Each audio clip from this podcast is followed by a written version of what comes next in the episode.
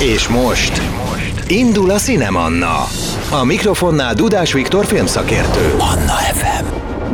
Szeretettel üdvözlöm a Cinemanna hallgatóit, köszönöm, hogy figyelmükkel ez alkalommal is megtisztelik műsorunkat. Mai adásunkban ismét producerrel beszélgetek, aki több a hazai közönség körében igazán népszerű és kedvelt filmnek az elkészülésében vállalt oroszlán részt. A szakmai ranglétrán megindult karrierjében két olyan film is szerepel, melyek a minden idők legnépszerűbb magyar alkotásait felsoroló lista legelején találhatóak. Mielőtt az ezekben való közreműködésének a részleteiről is kérdezném, szokásomhoz híven következzen rövid bemutatás bemutatása. A Cinemanna mai vendége Budapesten született 1962-ben. A Berzsenyi Dániel gimnázium elvégzését követően a magyar televízió felé vette az irányt, ahol felvételvezetőként kezdett dolgozni, majd a ranglétrán elindulva a gyártásvezetővé lépett elő. Tíz éves szakmai tapasztalattal a háta mögött került be a Színház és Filmművészeti Főiskola gyártásvezetői képzésére, melynek elvégzését követően a Hunnia Filmstúdió főgyártásvezetője lett 1993-ban. Ezt követően nem sokkal megalapította saját cégét, és aktívan részt vett az 1997-ben bemutatott A Miniszter félrelép elkészülésében, amely a mai napig az újkori magyar filmgyártás legnagyobb nézettségű filmjeinek egyike. Ezt követő projektje a 2003-ban bemutatott Antal Nimrod rendezésében készült Control volt, mely a mai napig hivatkozási alap a hazai szerzői filmesek körében, és nem mellesleg nemzetközileg is komoly sikereket aratott, a közönség azóta is fennálló lelkesedéséről nem is beszélve. Bulcsújék föld alatti kalandjai után egy olyan periódus periódus következett a számára, amikor a mozifilmek készítésétől némileg eltávolodott, és inkább reklámfilmek gyártására koncentrált. Újra aktív a 2012-ben indult terápia sorozattal lett, majd a Duma párba és a Hurok filmeket követően a Kincsem és a Viszkis filmeket jegyezte. Tapasztalatból tudom, hogy a fiatal filmes generációk lelkes támogatója, amit oktatóként korábbi alma máterében is gyakorolt, ahol még osztályvezető tanárként is megosztotta tudását. A közelmúltban is több film elkészítésében filmben vett részt, de amikor beszélgetni hívtam, úgy nyilatkozott, produceri ambíciói per pillanat nem különösebben foglalkoztatják. Étterme aktuális menüjének az összeállítása sokkal inkább olyan kreatív feladat, amit lelkesen végez. Üdvözlöm a Cinemanna vendég mikrofonjánál Útlassa Tamás producert. Nem vagy annyira lelkes az étlapkészítéssel mégsem? Szívesebben csinálná filmet? Hát a kettő nem zárja ki egymást szerintem az, hogy felhagytam, az lehet, hogy egy kicsit mm, nem tudom, erős, vagy talán ilyen jó szándékú beállítása a pillanatnyi helyzetnek. Provokatív inkább úgy fogalmazni, bocsánat. Igen, sikerült végül is, betalált. Hát nem önszántamból hagytam fel a filmkészítéssel, hogy uh-huh. egyelőre ennyit mondjak. Jó, akkor inkább arról kérdezek, hogy akkor a karácsonyi menü az már megvan? Karácsonyi menü megvan, igen, kint vannak az asztalon, és a különböző internetes felületeken. És mennyire vagy elégedett vele? A menüvel? A menüvel, igen.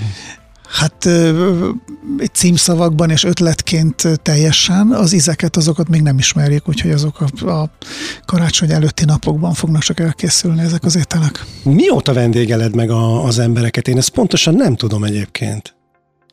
Hát a, a, az éttermet azt 11 éve működtetjük.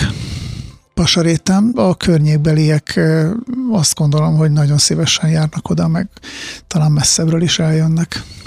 Volt egy ukrán barátom, akivel legutóbb voltunk, és kiderült, hogy amikor Budapestre jön, akkor mindig ott a vendégszereteteteket élvezi. Tehát, hogy még mondhatjuk azt, hogy nemzetközi ismertsége is van a konyhának.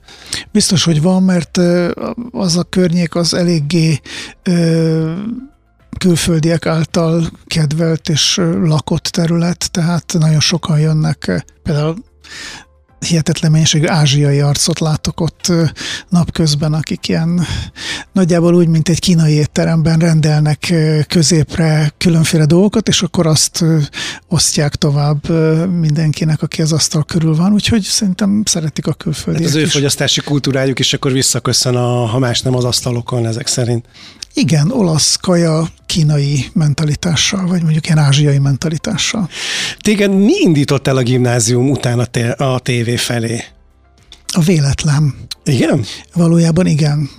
Most már azt mondom, hogy nagy szerencsémre nem vettek fel az akkor divatos tanárképző főiskolára, tehát hogy oda sem vettek fel, inkább azt mondom. és akkor apukám azt gondolta, hogy amíg elvisznek katonának, addig ne kutyavetjéje el az a hülye gyerek az idejét, ezért egy korábbi kollégáját, ismerősét felhívta és megkérte, hogy hadd kapcsolódjak be ott a munkába, hát ha valamivel el tudom foglalni magam. Ez történetesen a Magyar Televízió drámai osztályának az egyik gyártási vezetője volt, Bai Tibornak hívták, és hívják ma is, mert néha találkozunk. És nála kezdtem ezt a, nála kezdtem ezt a, a, a munkát, ezt a pályát, úgyhogy ennek semmilyen előzménye nem volt a családban, tehát semmilyen művészeti tevékenységgel tulajdonképpen senki nem foglalkozott nálunk. Viszont én, ahogy említetted itt a felvezetőben, a Berzsenyiben jártam, ami egy nagyon-nagyon érdekes hely volt, és egy nagyon jó útravalót kaptam ott, tehát ott nagyon sok lehetőség volt arra, hogy, hogy az ember így egy kicsit a, a, az önmegvalósításban, a művészetek felé kitekintésben lehetőséget kapjon, és szerintem ez volt valahol a, az előzménye ennek, de mondom, a véletlen hozta, és ma már azt mondom, hogy ennél jobb dolog velem nem történhetett volna. Tehát egy olyan helyre csöppentem, ahol, ahol teljes mértékben megtaláltam magamat, és megtaláltam azt, amire én egyébként nem tudtam, hogy vágyom, de, de ez, ez, ez megmutatta magát. Még talán annyi előzménye volt ennek, hogy én nagyon nagyon aktív voltam a Berzsenyiben is, és önképzőköröket szerveztem, meg az iskola újságot szerkesztettem, azt nagyjából, nagyjából írt részben, meg behívtam még, még írókat, nyomtattam, akkor még stencilgép működött, ez valószínűleg ma már többeknek nem mond semmit. Nekem mond, mert én is a saját gimnáziumomban csináltam újságot. Igen, igen, igen, igen. Tehát ez egy sokszorosító masina, talán a szambizdatosoknak az igazi nagy micsoda ez ilyen emblémája lehetett ez a, a stencilgép. Na mindegy, szóval, hogy ezt én úgy önállóan az egész infrastruktúráját és az egész logisztikát ott kidolgoztam, hogy megadott időpontra mindenkinek a, a iskolapadjában ott legyen reggel az éppen soros legfrissebb Csalamádé című újság. Na mindegy, szóval, hogy ez volt az előzmény, hogy én már szeret, szerettem szervezni, jönni, menni, mozogni, és ez, ez úgy tűnik, hogy erre a, erre a, erre a pályára ez, ez pont egy jó belépő volt. És akkor a tévébe kerülésed után akkor már föl sem merült se benned, se a családban, hogy akkor a, megpróbáld a következő felvételit a tanárképzőre? Soha többet nem merült ez fel egyáltalán nem, és semmilyen más, semmilyen felvételi nem merült fel. Uh-huh. Az merült fel, hogy, hogy majd ahogyan az akkor szokás volt, ilyen kihalásos alapon be fogok én is jutni majd a, a színház és filmvészeti, hát akkor még főiskolára, vagy nem tudom, lehet, hogy közben pont akkor alakult át egyetemé, de hogy arra, és annak egész furcsa módon, te azt mondod, hogy gyártásvezetői szakra, furcsa módon az gyártás szervezői szaknak hívják, és egyébként mai napig annak hívják, mert úgy van akreditálva, vagy legalábbis amikor még a régi SFM működött, akkor úgy volt akreditálva, tehát, hogy inkább az volt a cél, hogy, hogy oda bejussak, és akkor úgymond papírom legyen erről az egészről, amit akkor már persze elég jól ismertem azért, tehát elég sok mindent tudtam, de mégiscsak ez volt a, a nem tudom, az egyetlen akkor ismert szakmai képzés. Emlékszel rá, hogy az első munkáid azok mik voltak a tévében? Emlékszem, hogy mik voltak, de még mielőtt ezt mondom, hogy mik lettek volna konkrétan, azt kell mondani adom, hogy Hatalmas szerencsém volt egyébként. 1980. szeptember 1 volt a belépésem időpontja. a, a munkakönyvben megvan még? Azt nem tudom, hogy a munkakönyvben benne van-e. Azt tudom, hogy hosszú-hosszú órákon át vártam a Bai Tibire, hogy telefonon elérhessem az aula, hát nem tudom, ezt is csak néhányan ismerik, az aula aljában volt egy telefon, amin föl lehetett hívni azoknak, akiknek még nem volt belépőjük, uh-huh. azt, akihez menni akarnak, és hívtam folyamatosan, mindig a titkárnője vette föl, majd jön a Tibi, majd jön, várjon egy kicsit. Na mindegy, szóval, hogy a Bai Tibi mellett egy olyan helyre kerültem, ahol még a hőskorban ö, egyik tévéfilmet és egyik tévéjátékot a másik után csináltunk. Egyébként a Zsuzséva volt a Tibi gyártás vezetői partnere, uh-huh. és ő különösen aktív volt, és különösen ö, nagy lehetőségeket kapott, tehát ö, de közben, közben azért olyan nevek, olyan nevek dolgoztak ezen a, ezen a drámai főosztályon, mint Esztergályos Károly, Hajdufi Miklós, Dömölki János, Mihály filmre, tehát arra emlékszem, hogy az első film, amiben én egyáltalán megjelentem egy forgatáson, az a Mihály filmre filmje volt, Bács Ferenc és Pap Vera volt a főszereplője, és az volt a cím, hogy Hátsó ajtó. Uh-huh. És aztán lehet, hogy Vicken szerelemként lett bemutatva, de az is lehet, hogy az egész pont fordítva van, uh-huh. és nem ez volt a... De szóval ez de a, a főszereplők személye az... A főszereplők személye az egészen biztos, és arra is emlékszem, pont most említettem valakinek, hogy az első forgatási nap, ahol én film közelbe kerültem, az a Szabadság téren volt, nem, a Felszabadulás téren volt, amit ma már biztos máshogy hívnak. Ferenciek tere. Ferenciek terének. De nekünk az Felszabtér. Felszabtér, ráadásul ma már nincs is meg az a kávézó, vagy, vagy nem tudom, valami bár, ami ott a, egy ilyen sarki, nagy élelmiszerbolt mellett volt. Tehát ha megyünk föl az Erzsébet hídra, akkor a bal oldalon uh-huh. lévő részen. Szóval, hogy erre így most nemrég emlékeztem vissza, hogy ez volt az első, legeslegelső találkozásom a filmezéssel. E, és mi vonzott benne a leginkább? A leginkább az vonzott benne, hogy, hogy egyrészt azokat a, azokat a képességeket, amik mint, mint kiderültek ugye idővel, azok, amik nekem vannak, azok nagyon jól hasznosíthatók itt, tehát ez a szervezési képesség, pff, akkor még, akkor még nem tudtam, hogy mennyire fontos az, hogy, hogy, hogy a kommunikáció jól, jól tudja az ember működtetni, és hogy, és hogy mégiscsak a művészet hez kapcsolódik ez az egész tevékenység. Tehát, hogy én magamat művészként, vagy önálló művészként nem definiáltam, és nem is definiálom, viszont, viszont a vonzódásom a kreativitáshoz az, az, az mind végig megvolt, és megvan ma is. Milyen volt akkoriban a hangulat a tévében? Hát ez egy nehéz ügy, mert a tévében, ugye most visszafelé tekintünk, és akkor azt tudom mondani csak, hogy fantasztikus. Uh-huh. Tehát nyilván akkor, amikor az ember benne van, akkor, akkor nem a fantasztikus részét látja, hanem a, hanem a problémákat látja, uh-huh. meg akkor ugyanúgy küzd a hétköznapokkal, mint ahogyan ma is tesszük, de azért mégiscsak azt mondom, és mégiscsak erősebb az az érzés, hogy az, az nagyon jó időszak volt. Nagyon jó időszak volt. Annak ellenére mondom ezt, hogy mit tudom én, azt is nem rég emlegettem baráti társaságban, hogy ültünk egy harmadik emeleti irodában, ahol négy gyártási csapat volt összezárva. Ez még a Szabadságtéren Ez a, a Szabadságtéri épület, épület, igen. Négy gyártási csapat volt összezárva, ahol az iroda négy sarkában tulajdonképpen minimum három-három ember volt a, a, az alapcsapat, tehát egy gyártásvezető és két felvételvezető tartozott hozzá. Most ebből a négy csapatból háromban azt gondolom, hogy lényegében a belépéstől a kilépésig folyamatosan dohányzott valaki, tehát hogy csak úgy, és az halálosan természetes volt, hogy ott ülünk egy ilyen átvághatatlan cigarettafüstben a 80-as években, és boldogan készítjük a, a filmeket, és ugye készítjük a filmeket, és az ma is, ma is egy érdekes dolog visszatekinteni, mobiltelefon nélkül, fax gépek nélkül, vagy internet nélkül. E-mail cím. Tehát két forintosokkal a zsebünkbe rohangáltunk telefonfülkétől telefonfülkéig, akkor már két forintos volt, lehet, hogy aztán uh-huh. változott, ezt most nem tudom, de hogy lehetett filmet csinálni. Lehetett filmet csinálni, és egyébként a kérdésedre visszatérve, hogy milyen hangulat volt a tévébe, egyéb nagyon-nagyon jó közösség volt.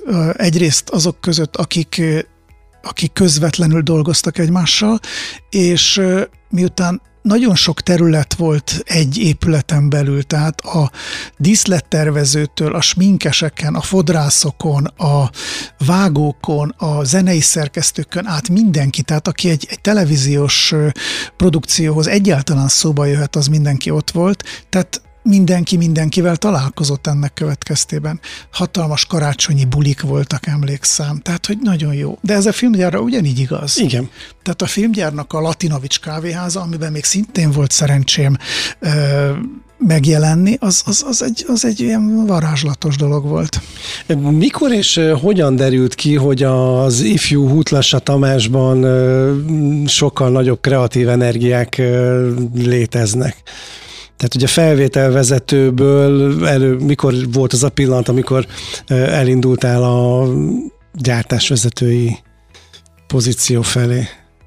Tulajdonképpen a, a Bainak köszönhetem azt is, hogy, hogy szerintem ő ezt valahogy úgy látta, hogy, hogy, hogy úgy rám lehet bízni dolgokat, és az első önálló dolog, amit a Csalamádihoz hasonlóan teljesen egyedül bonyolítottam le, az furcsa mód egy úgynevezett mokkép előzetes volt, amit a Vágó István vezetett, és a Hajdufi Miklós rendezett. Uh-huh. Ez tulajdonképpen egy ilyen mozi beharangozó műsor volt, aminek az előzménye az volt, hogy minden alkalommal a mokép által, azt gondolom talán, hogy a mokép által meghatározott filmeket megnéztük. Hát akkor nagyon még nem volt más. Nem volt más, igen, igen. Nem csak azon gondolkoztam, hogy ki döntötte el, hogy milyen filmek legyenek ebben a műsorban, de az most tulajdonképpen. Egyébként nem is, nem is. Tulajdonképpen a Geszti papája uh-huh. volt az, aki ennek a főszerkesztője volt, és szerintem ő benne volt abban a körben, aki, aki meghatározta, hogy, hogy melyik filmek szerepeljenek a, a, az ajánlóban. És akkor a vágó írt hozzá szöveget, az alapján, hogy megnéztük a, a vágó meg a hajdufi írták mm. ketten a szöveget, és akkor a, a Szabadsághegyen, ahol a úttörővasút, vagy most már nem tudom, hogy hívják, kisvasút, gyerekvasút indul. Ott volt egy egészen valószínűtlen stúdió, amit Hargita stúdiónak hívtak. nem tudom megmondani, hogy miért. Egy bérhá, egy lakóházban, uh-huh. lakóháznak az aljában, és akkor oda zarándokoltunk föl Latvia mikrobuszokkal, és készítettük a mokép előzetest. És akkor ennek az összes részét egészen addig, hogy leadtunk egy ilyen kétszoros tekercset, ami megint senkinek nem mond semmit, de az már egy ilyen e, elektronikus rögzítésű anyag volt, egy hatalmas nagy, nem tudom én, 30 kilós, 20 kilós e, tekercs volt, amivel ott rohangáltunk. Na, szóval egy innen indult ez az egész dolog, ahol, ahol egyre inkább tudtam már önálló dolgokat ö, ö, létrehozni, és de hát ekkor még híre hanva nincs annak, hogy valakit producernek hívnak, vagy uh-huh. producerként működik hanem, hanem ehhez, erre még jó, jócskán várni kell.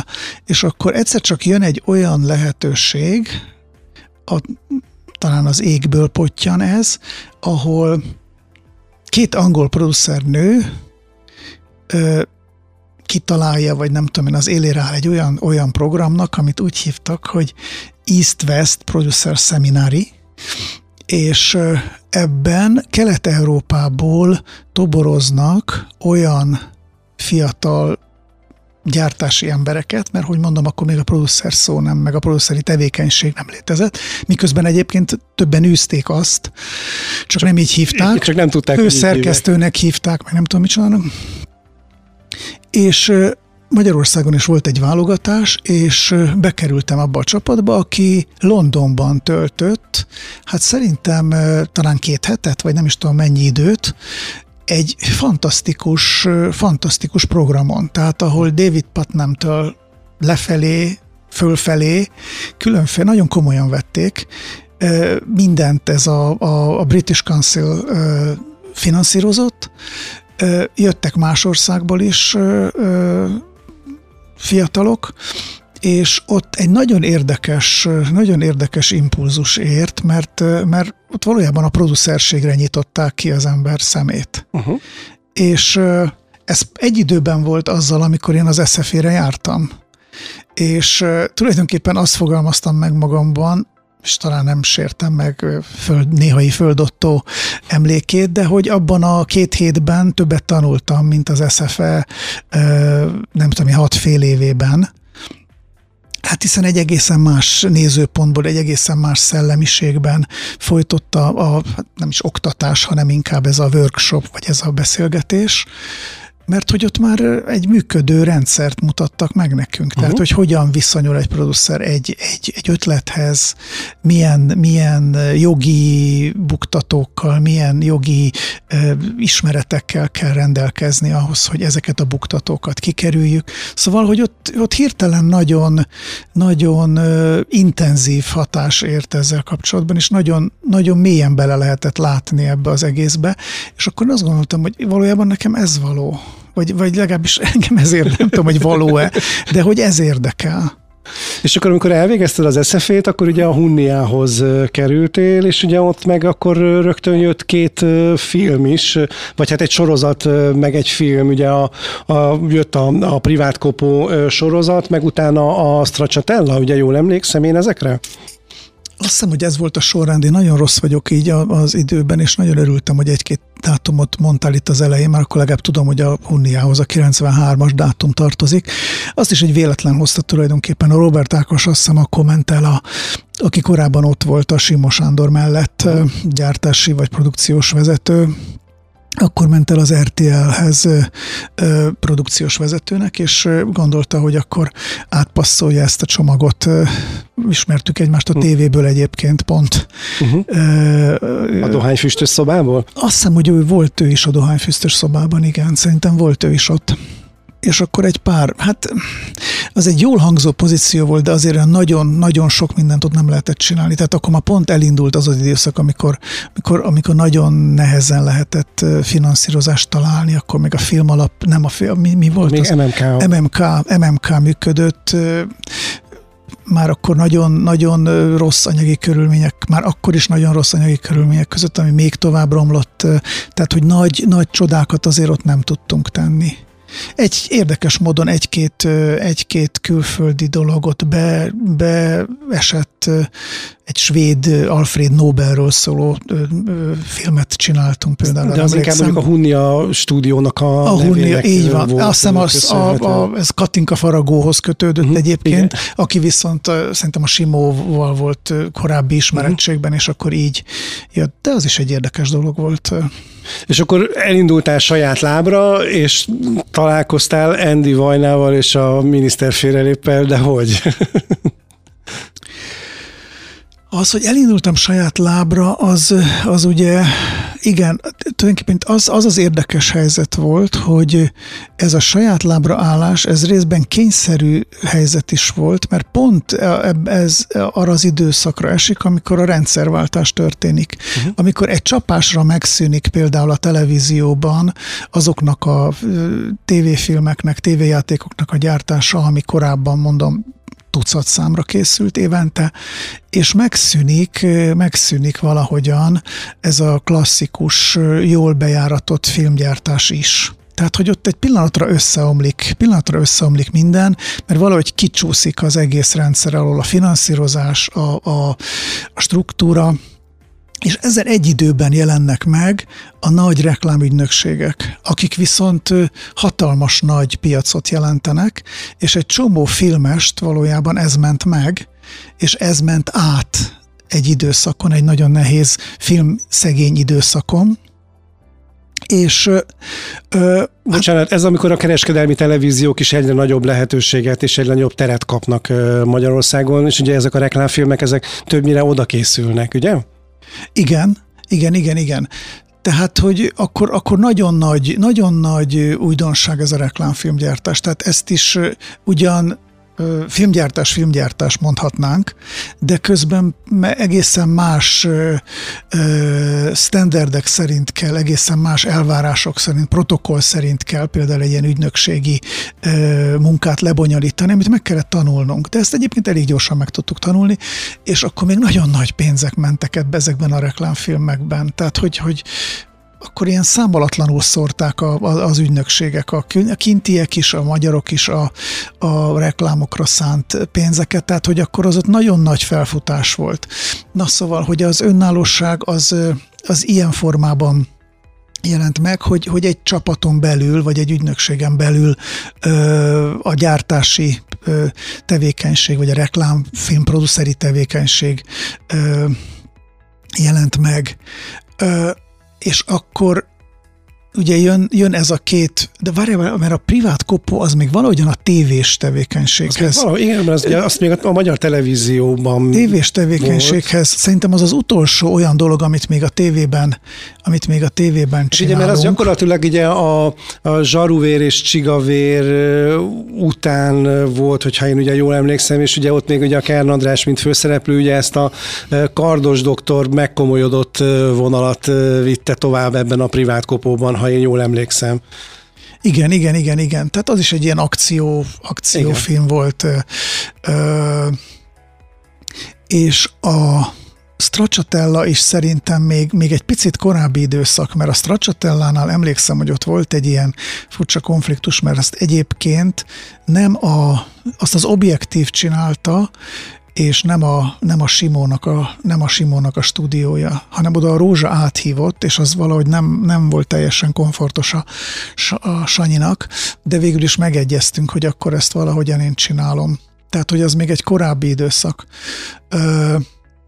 De ott már, ott már, ott már azért önállóan tudtam, ott már azért önállóan tudtam mm, dolgozni, de azért az első ez is furcsa, mert, mert a, a Molnár Gyurival volt egy, egy Vörös Mursli nevű tévéfilm, uh-huh. amit szintén tulajdonképpen majd, hogy nem, az is ilyen tévés, tévés színekben, tévés ö, struktúrában készül, de ott is majd, majd hogy nem ilyen produceri tevékenységet végeztem, de az elsőt azért magamnak úgy írtam be az emlékkönyvbe, hogy kontroll. Tehát, hogy azért ami, ami úgy teljes egészében a, a nyakamba zuhant, és attól kezdve, hogy a Nimrod egyszer felhívott, hogy van egy ötlete, ahol egy, egy csapat, egy ellenőrcsapat a metróban dolgozik, és szinte él, és van egy csávó, akit, akit, akit keresnek, és egyébként berohannak a és az a, az a játék, hogy, hogy két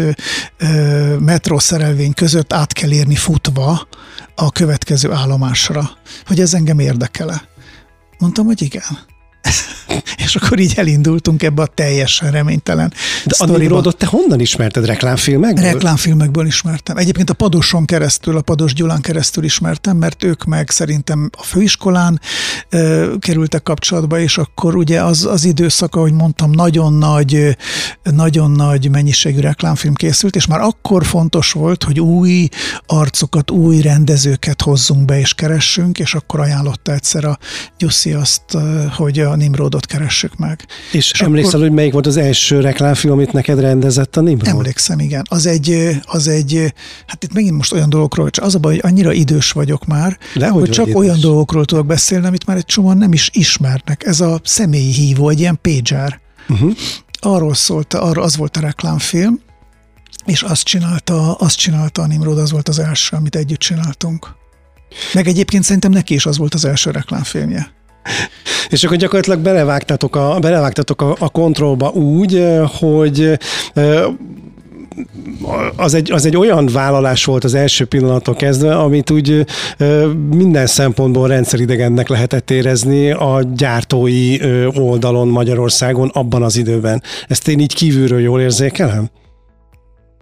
Hát mm, való, nem tudom, tehát hogyha mi is így érzékeltük volna, akkor valószínűleg nem vágunk bele.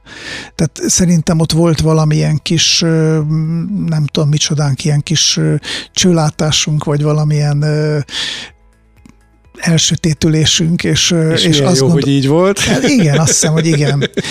Bár azért elég gyorsan, elég gyorsan kivilágosodott ott a, a, a, a kicsit ködös horizont, mert hogy nagyon gyorsan lehetett látni, hogyha itt például az Ababotondal nem kötünk valami nagy barátságot, akkor oda az életben nem tudunk lemenni, uh-huh. hetekre forgatni a metróba, leállítani időszakokra a, a közlekedést és egyebeket, úgyhogy az majdnem egy év volt, mire, mire azt elértük, hogy, a, hogy, hogy az abavot mögé a dolog mögé odaállt, és, és attól kezdve viszont már, már tulajdonképpen minden, minden működött, legalábbis a metró uh-huh. részéről.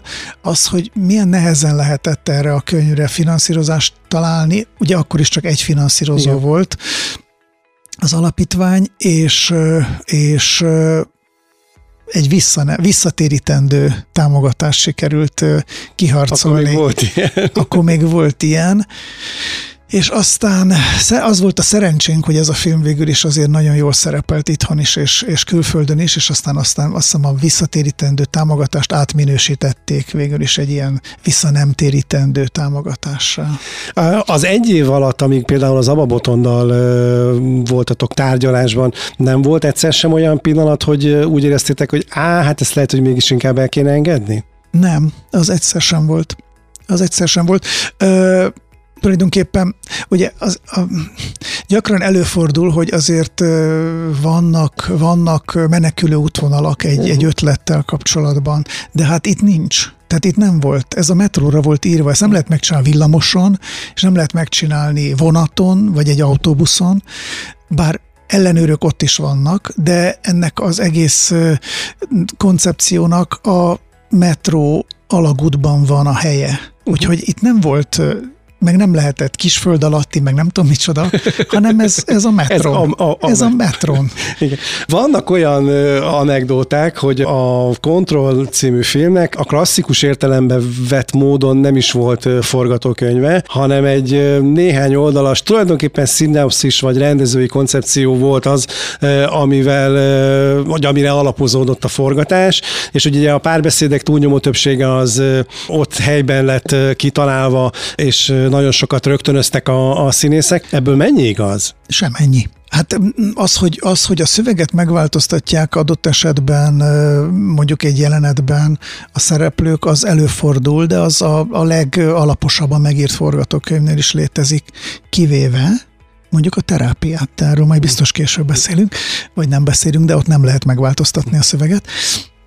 Na szóval, hogy ez meg volt írva ez a forgatókönyv. Uh-huh lehet, hogy a Nimrod ma már, ma már más hogyan írná meg ezt, ugyanezt a hm. történetet, de ennek volt forgatókönyve. Uh-huh. És egyébként ezzel a forgatókönyvvel pályáztunk, én ezt a forgatókönyvet olvastam el, amikor, amikor azt mondtam, hogy ezt, ezt csináljuk meg. Volt egy-két kísérlet arra, hogy, hogy ezt vagy azt javítsuk, ezt, ezt végül is aztán ez, ez úgy nem feltétlenül valósult meg, úgyhogy azt a forgatókönyvet, azt a forgatókönyvet vittük filmre, amit a Nimrod letett az asztalra. Mennyivel lett másabb a film azáltal, hogy a, a Bertók Lajos ért tragédia miatt Csányi Sanyi került a, a főszerepbe? Tehát, hogy gyakorlatilag, ha jól tudom, ugye már gyakorlatilag minden készen volt, és a forgatás előtt néhány napos szünetre vonult vissza mindenki, hogy akkor mindjárt kezdődik a forgatás, és ugye akkor a Bertók Lajos, aki egyébként a búcsú karaktere lett volna, ő egy véletlen balesetnek köszönhetően belefulladt a Dunába, hogy akkor megállt a forgatás, vagy akkor három nap múlva ugyanúgy kezdtétek a Csányi Sanyival? Most kettőt kérdeztem. Hát bocsánat. azt hiszem, hogy nem, nem baj, ha, ha nem, talán nem három nap volt, de szűk volt a határidő, az biztos, amikor, amikor ebben, ebben döntést kellett hoznunk. Úgyhogy a forgatásnak nem kellett megállnia, mert még nem indult el.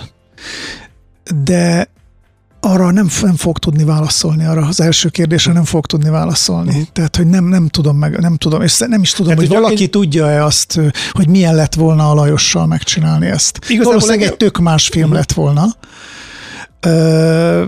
de de ezt nem. Engem igazából az érdekelne, akkor így teszem fel a kérdést, akkor biztos egyértelműbb lesz, hogy, hogy a, amikor a, a Sanyi képbe került, akkor a forgatókönyvben módosítottatok-e?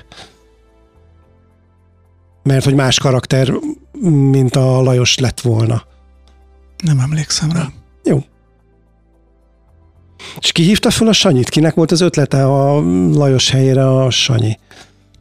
A tiéd vagy a Nimrodé? A, biztos, hogy nem az enyém. Ö, azt nem tudom, hogy a Nimrod Nimrod kivel besz... vala, nem tudom, hogy, hogy nem, nem emlékszem, ez nagyon rég volt már, ezt nem emlékszem, hogy hogy jött képbe. Nem emlékszem, hogy hogy, de ugye nem, nem, nem, nem az volt, hogy, hogy, hogy, hogy hoztunk egy döntést a, a Lajossal kapcsolatban, és egyébként ott volt már talonban a, a másik név, hanem azért azon, azon egy kicsit ott kellett még, kellett még gondolkodni. Emlékszem egyébként, amikor zajlott a forgatás, akkor ugye én is még lelkes fiatalként ugye naponta BKV-ztam, és csak annyit lehetett tudni, hogy azért van ennyire nagy felfordulása például a Deák téri aluljáró, metró aluljáróban, ahol ugye egy, egy roncsautó is ott volt, mert hogy hát egyébként egy forgatás zajlik, és akkor milyen kíváncsi tekintetekkel ment az ember a metróban, és akkor próbáltuk figyelni, hogy na hol mi és mi történhet. Bennetek ez mennyire komoly stressz volt, hogy mondjuk minden egyes nap a forgatási területről azonnal le kell vonulni, amikor a határidő van, aztán újra vissza. Hát stressz annyiban volt, hogy ugye egy forgatási nap normális esetben 12 óra. A metróban ez fel sem merült, hiszen nagyjából arra volt lehetőségünk, hogy a műszakzárástól, ami mondjuk évfél volt körülbelül, tehát amikor az utolsó kocsi kimegy, az első elinduló szerelvényig tartózkodhattunk lent. Annyi, annyi az olyan könnyebb... hajnal négy óra körül. Hát igen, tehát körülbelül olyan most azzal együtt, amennyi a lepakolok, fölpakolok, tehát ezzel együtt jött ki nagyjából napi 6 óra mondjuk tehát pont a fele annak az időnek, ami, ami alatt normális esetben egy napig dolgozni lehet. Tehát ez stresszes volt, és ez ugye egy kicsit nem támogatja feltétlen a költségvetést, nem támogatja a, a, az időbeosztást, de hát nem volt más választásunk, uh-huh. ehhez kellett alkalmazkodni, annyi, annyi könnyebbség volt, amit elkezdtem az előbb, hogy, hogy egy picit előbb elkezdhettünk leszivárogni már a forgatási helyszínre, tehát a felszereléseinket már, már az előtt, hogy elment volna az utolsó, utolsó szerelvény, az előtt Kellett levihet, bérletet? Levihet.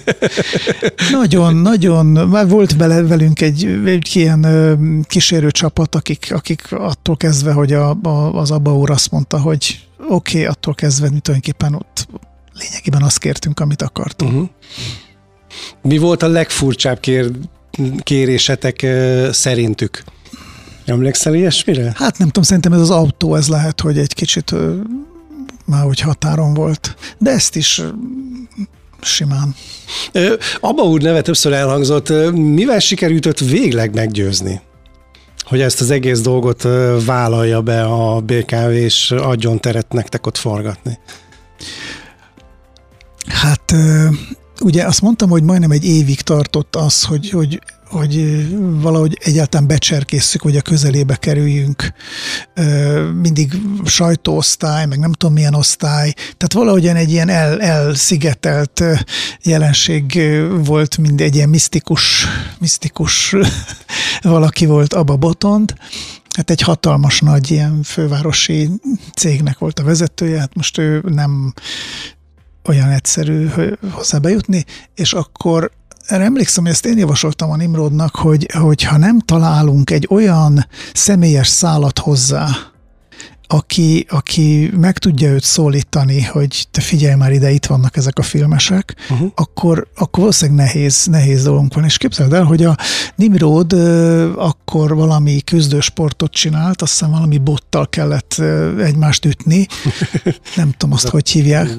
Hát elképzelhető, hogy ez.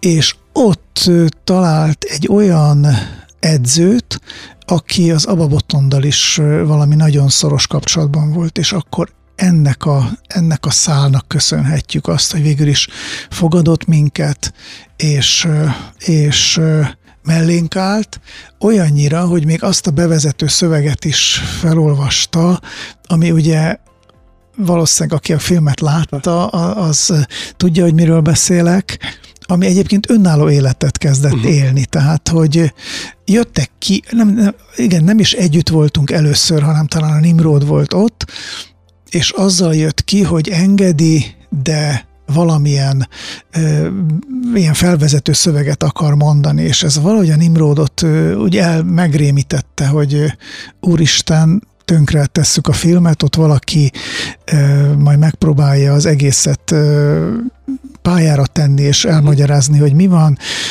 és mondtam, hogy szerintem ennél jobb dolog nem történhet velünk. Uh-huh. Tehát, és akkor, akkor ebből már igyekeztünk inkább egy ilyen, egy kicsit rájátszani erre a dologra, és szerintem az működött. Bejött. De azt mondjuk a, a Nürotól majd, hogyha találkozol vele, ezt, mert ezt én nem tudtam, ezt a botos verekedős, de hogy ezt úgy azért hogy megkérdezem tőle, hogy tehát, hogy botos verekedős edzésen hogy derül ki az, hogy a másik, aki veled szemben van, az valamilyen módon kapcsolat az avabotondhoz, hogy ő mindenkitől, aki Ja, szerintem az nem, az nem, nekem nem volt akkor a talány, mert akkor, akkor az volt, nagyjából igen. Igen? Tehát mindenki, tehát aki szembe jött Igen, meg... hogy nem, nem tudsz-e valami szállat, vagy nem, és aztán mondta, hogy te, de hogy is nem, hát együtt nem tudom, mit csinálunk. És akkor, akkor így. Nem, az nem volt, az nem volt egy akkora nagy abszurditás, hogy találjunk valakit, és aztán... Mert hát hiszen kellett valaki. Kellett, kell egy csapat, kell egy kontakt. Igen. Meglepődtetek azon, hogy mekkora siker lett a film? Szerintem ember nem tudja belőni, hogy, hogy különösen egy első filmnél aztán, aztán nagyon nehéz ö, azt meghatározni, vagy azt, azt látni előre, hogy, hogy ez hogy fog működni. Persze voltak jelzéseink, tehát uh-huh. volt, volt azt hiszem talán ennek is tesztvetítése, tehát azért úgy meg egymás között is láttuk, tehát hogy többen szóval azt azért érzékeltük, hogy ez egy, egy körnek biztos, hogy jól fog működni, hogy ez a kör, ez, ez annál is szélesebb, mint amire gondol, mi gondolunk, az azért a bemutató után derült ki. Uh-huh. Ehhez hozzájárult az egyébként egy nagyon jó kampány is. Ezt csak azért mondom, mert én csináltam. és azt szerintem akkor azért egy eléggé úttörő dolog volt, ami, amit ott össze... Ezt igazából kedvtelésből, tehát nem volt rajtunk az a nyomás, hogy most úristen, egy, egy valami, valami, nem tudom én, tudományos megalapozottságú uh-huh. marketing kampányt kell csinálni, hanem az érzéseink után mentünk. Tehát, hogy mi lenne az, ami, ami, úgy, ami úgy mindenkinek érdekes lehet, mi, mi adja magát ezzel az egész témával kapcsolatban, hogy, hogy ellenőrök, hogy metró, és akkor, akkor még nagyon kezdetleges dolgok voltak, tehát nem volt, nem volt olyan, olyan digitális fejlettség, mint ami most van. Emlékszem, hogy egy olyan képeslapot csináltunk, amire ráhúzta az egeret valaki, akkor a, egyébként a, a plakát volt a dizájnja a képeslapnak, és akkor, hogyha a metróra húzta, akkor az sivított egyet, hogyha nem tudom kicsodára, akkor mondott egy mondatot. Tehát ezek tök úttörő dolgok voltak akkor. Eckhart. Igen. Igen, e-card, igen. Meg, meg ez a gerilla marketing, ez is nem azt mondom, hogy nem létezett, és mi találtuk föl, de ez egy jó alkalom volt arra, hogy ezt a kis karszalag dizájnú uh-huh. matricát, az összes, nem tudom, évekkel később osztrák WC-ben láttam a kontroll matricát. Tehát, hogy ez nem mint hogy annak nagyon sok eredménye lett volna egy magyar moziban, de terjedt.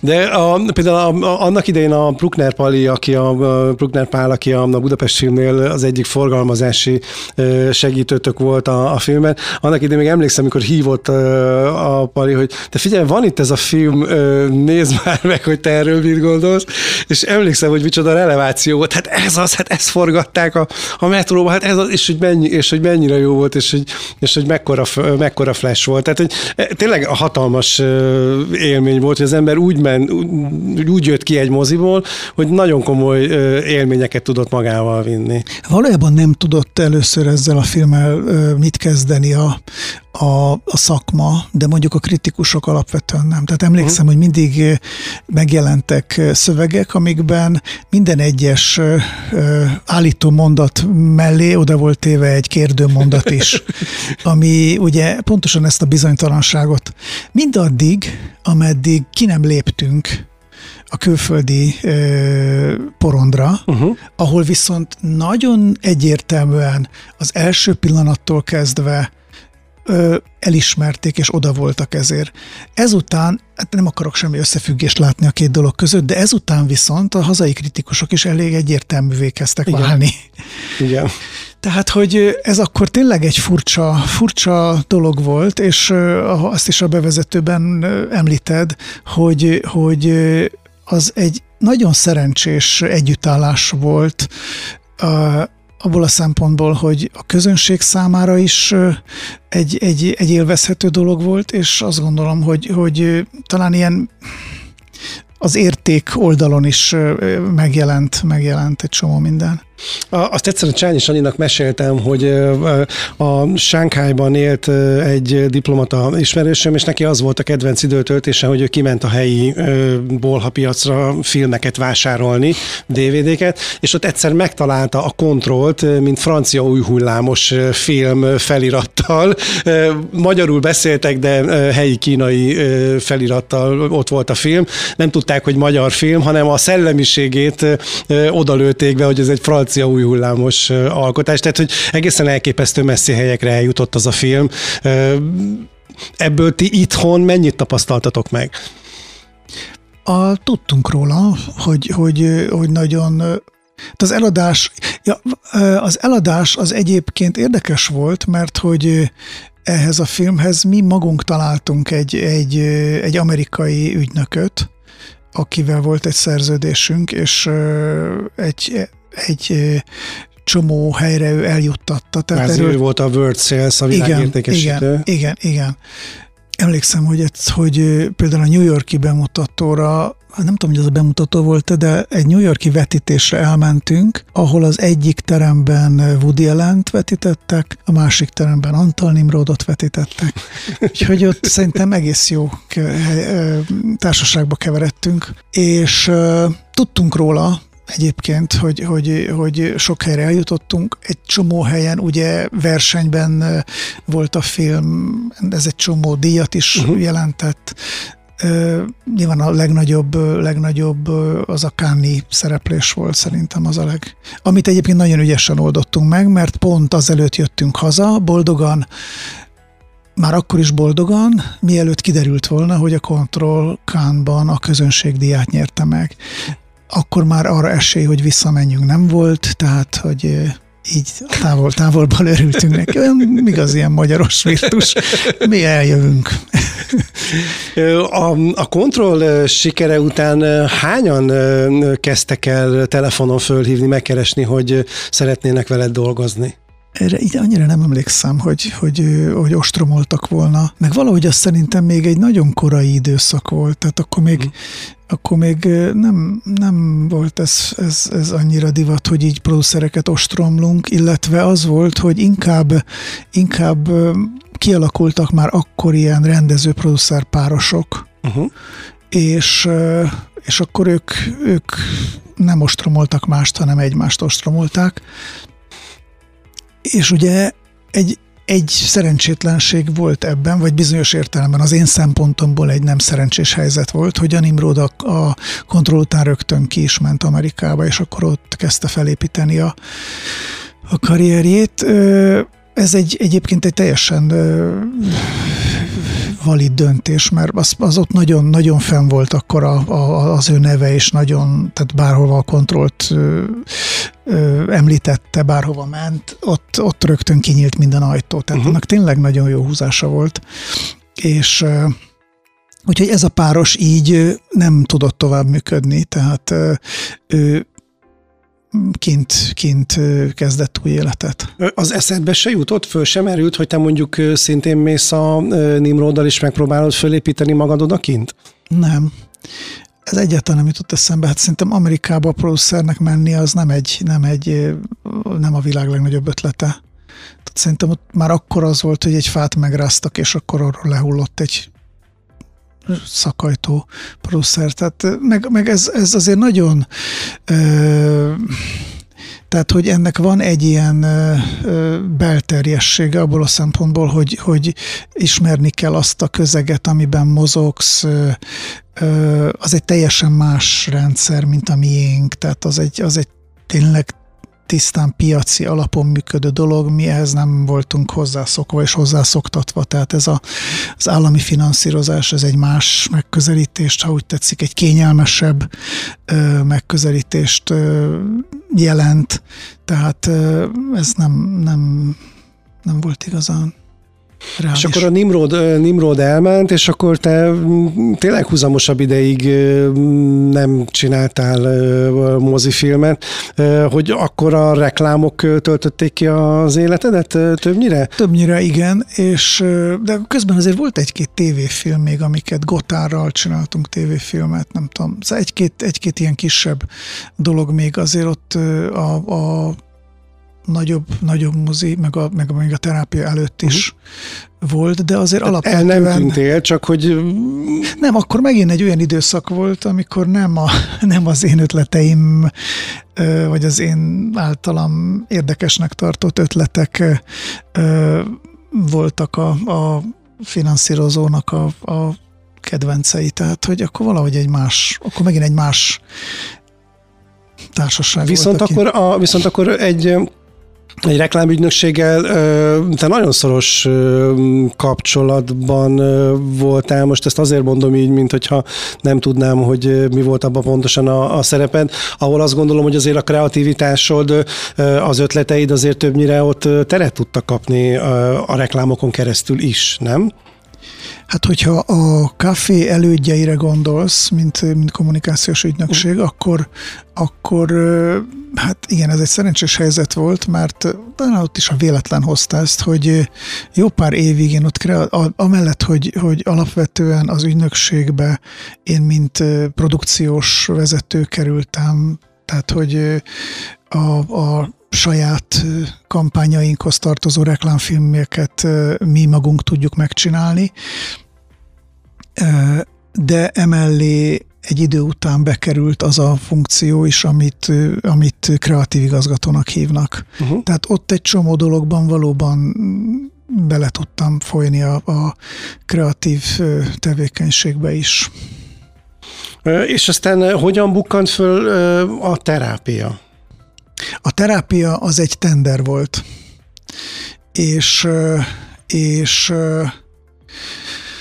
azt most nem is tudom, hogy nem is tudom, hogy az meghívásos tender volt-e, de talán igen, és azt én rettenetesen akartam de nagyon-nagyon-nagyon akartam, úgyhogy... Ismerted a sorozatot esetleg előtte? Nem, vagy? nem, egyáltalán nem. Hát amikor szóba jött, akkor, akkor nyilván ö, ö, megismertem, de, de de nem, nem, nem volt semmilyen előzménye ennek a dolognak. Nagyon-nagyon akartam, és, és szóval, hogy ez, ez, ez tényleg ahogyan ez nem tudom, így, így mesélik a, a, a nagy történetekről, amikor, amikor minden porcikájával az ember azon van, hogy ezt, ezt, ezt megszerezze, és és nagyon, nagyon azt gondolja, hogy ez neki való, ez pont, pont neki találták ki, pont a legjobb pillanatban, és hogyha ez, ez nem, nem jön be, akkor, akkor itt a világ vége.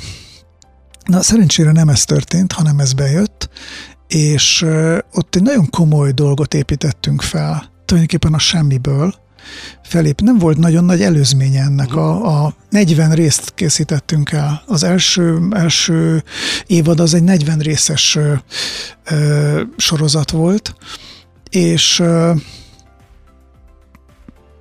tulajdonképpen a, a, a vakvilágba mentünk, csak azt, azt tudtuk, hogy, hogy mit, mit kell elérnünk, mit kell felépíteni, tehát ennek a, az egész ö, ö, háttériparát, infrastruktúráját, mindent, mindent, mindent, amiben, amiben az HBO ugyan ö, ö, partner volt, de, de valójában ő sem rendelkezett egy kész know-how-val miközben egyébként nagyon sok országban addigra már túl voltak ezen, de hát minden, minden hely más adottságokkal rendelkezik, úgyhogy mi, mi szerintem egy nagyon, nagyon, szép, nagyon szép rendszert raktunk össze, ennek következtében minden határidőt be tudtunk tartani, minden megállapodást betartottunk, úgyhogy az egy, az egy jó élmény volt. Köszönöm szépen! Cinemanna. Itt a 98.6 Manna FM-en. Mai beszélgetésünkre itt kell pontot tennünk, bármennyire is folytattuk volna még. Köszönöm Utlassa Tamásnak, hogy elfogadta a meghívásomat, és vendégem volt a stúdióban. Ha a hallgatók közül bárki lemaradt volna a beszélgetésünk elejéről, a Manna FM oldalán lehetősége van azt visszahallgatni. Ha tetszett a Cinemanna, a közösségi média felületeken a like is jöhet, minden megosztásért pedig külön köszönet. Nemes Ambrus technikus kollégám nevében is köszöni figyelmüket, Dudás Viktor. Remélem hamarosan újra találkozunk a viszont hallásra. Ez volt a Cinemanna. Jövő pénteken újabb filmes sztorikkal és izgalmas beszélgetésekkel várja a műsor házigazdája, Dudás Viktor filmszakértő. Ezt az epizódot visszahallgathatja a Manna FM weboldalán és podcast csatornáin. Manna FM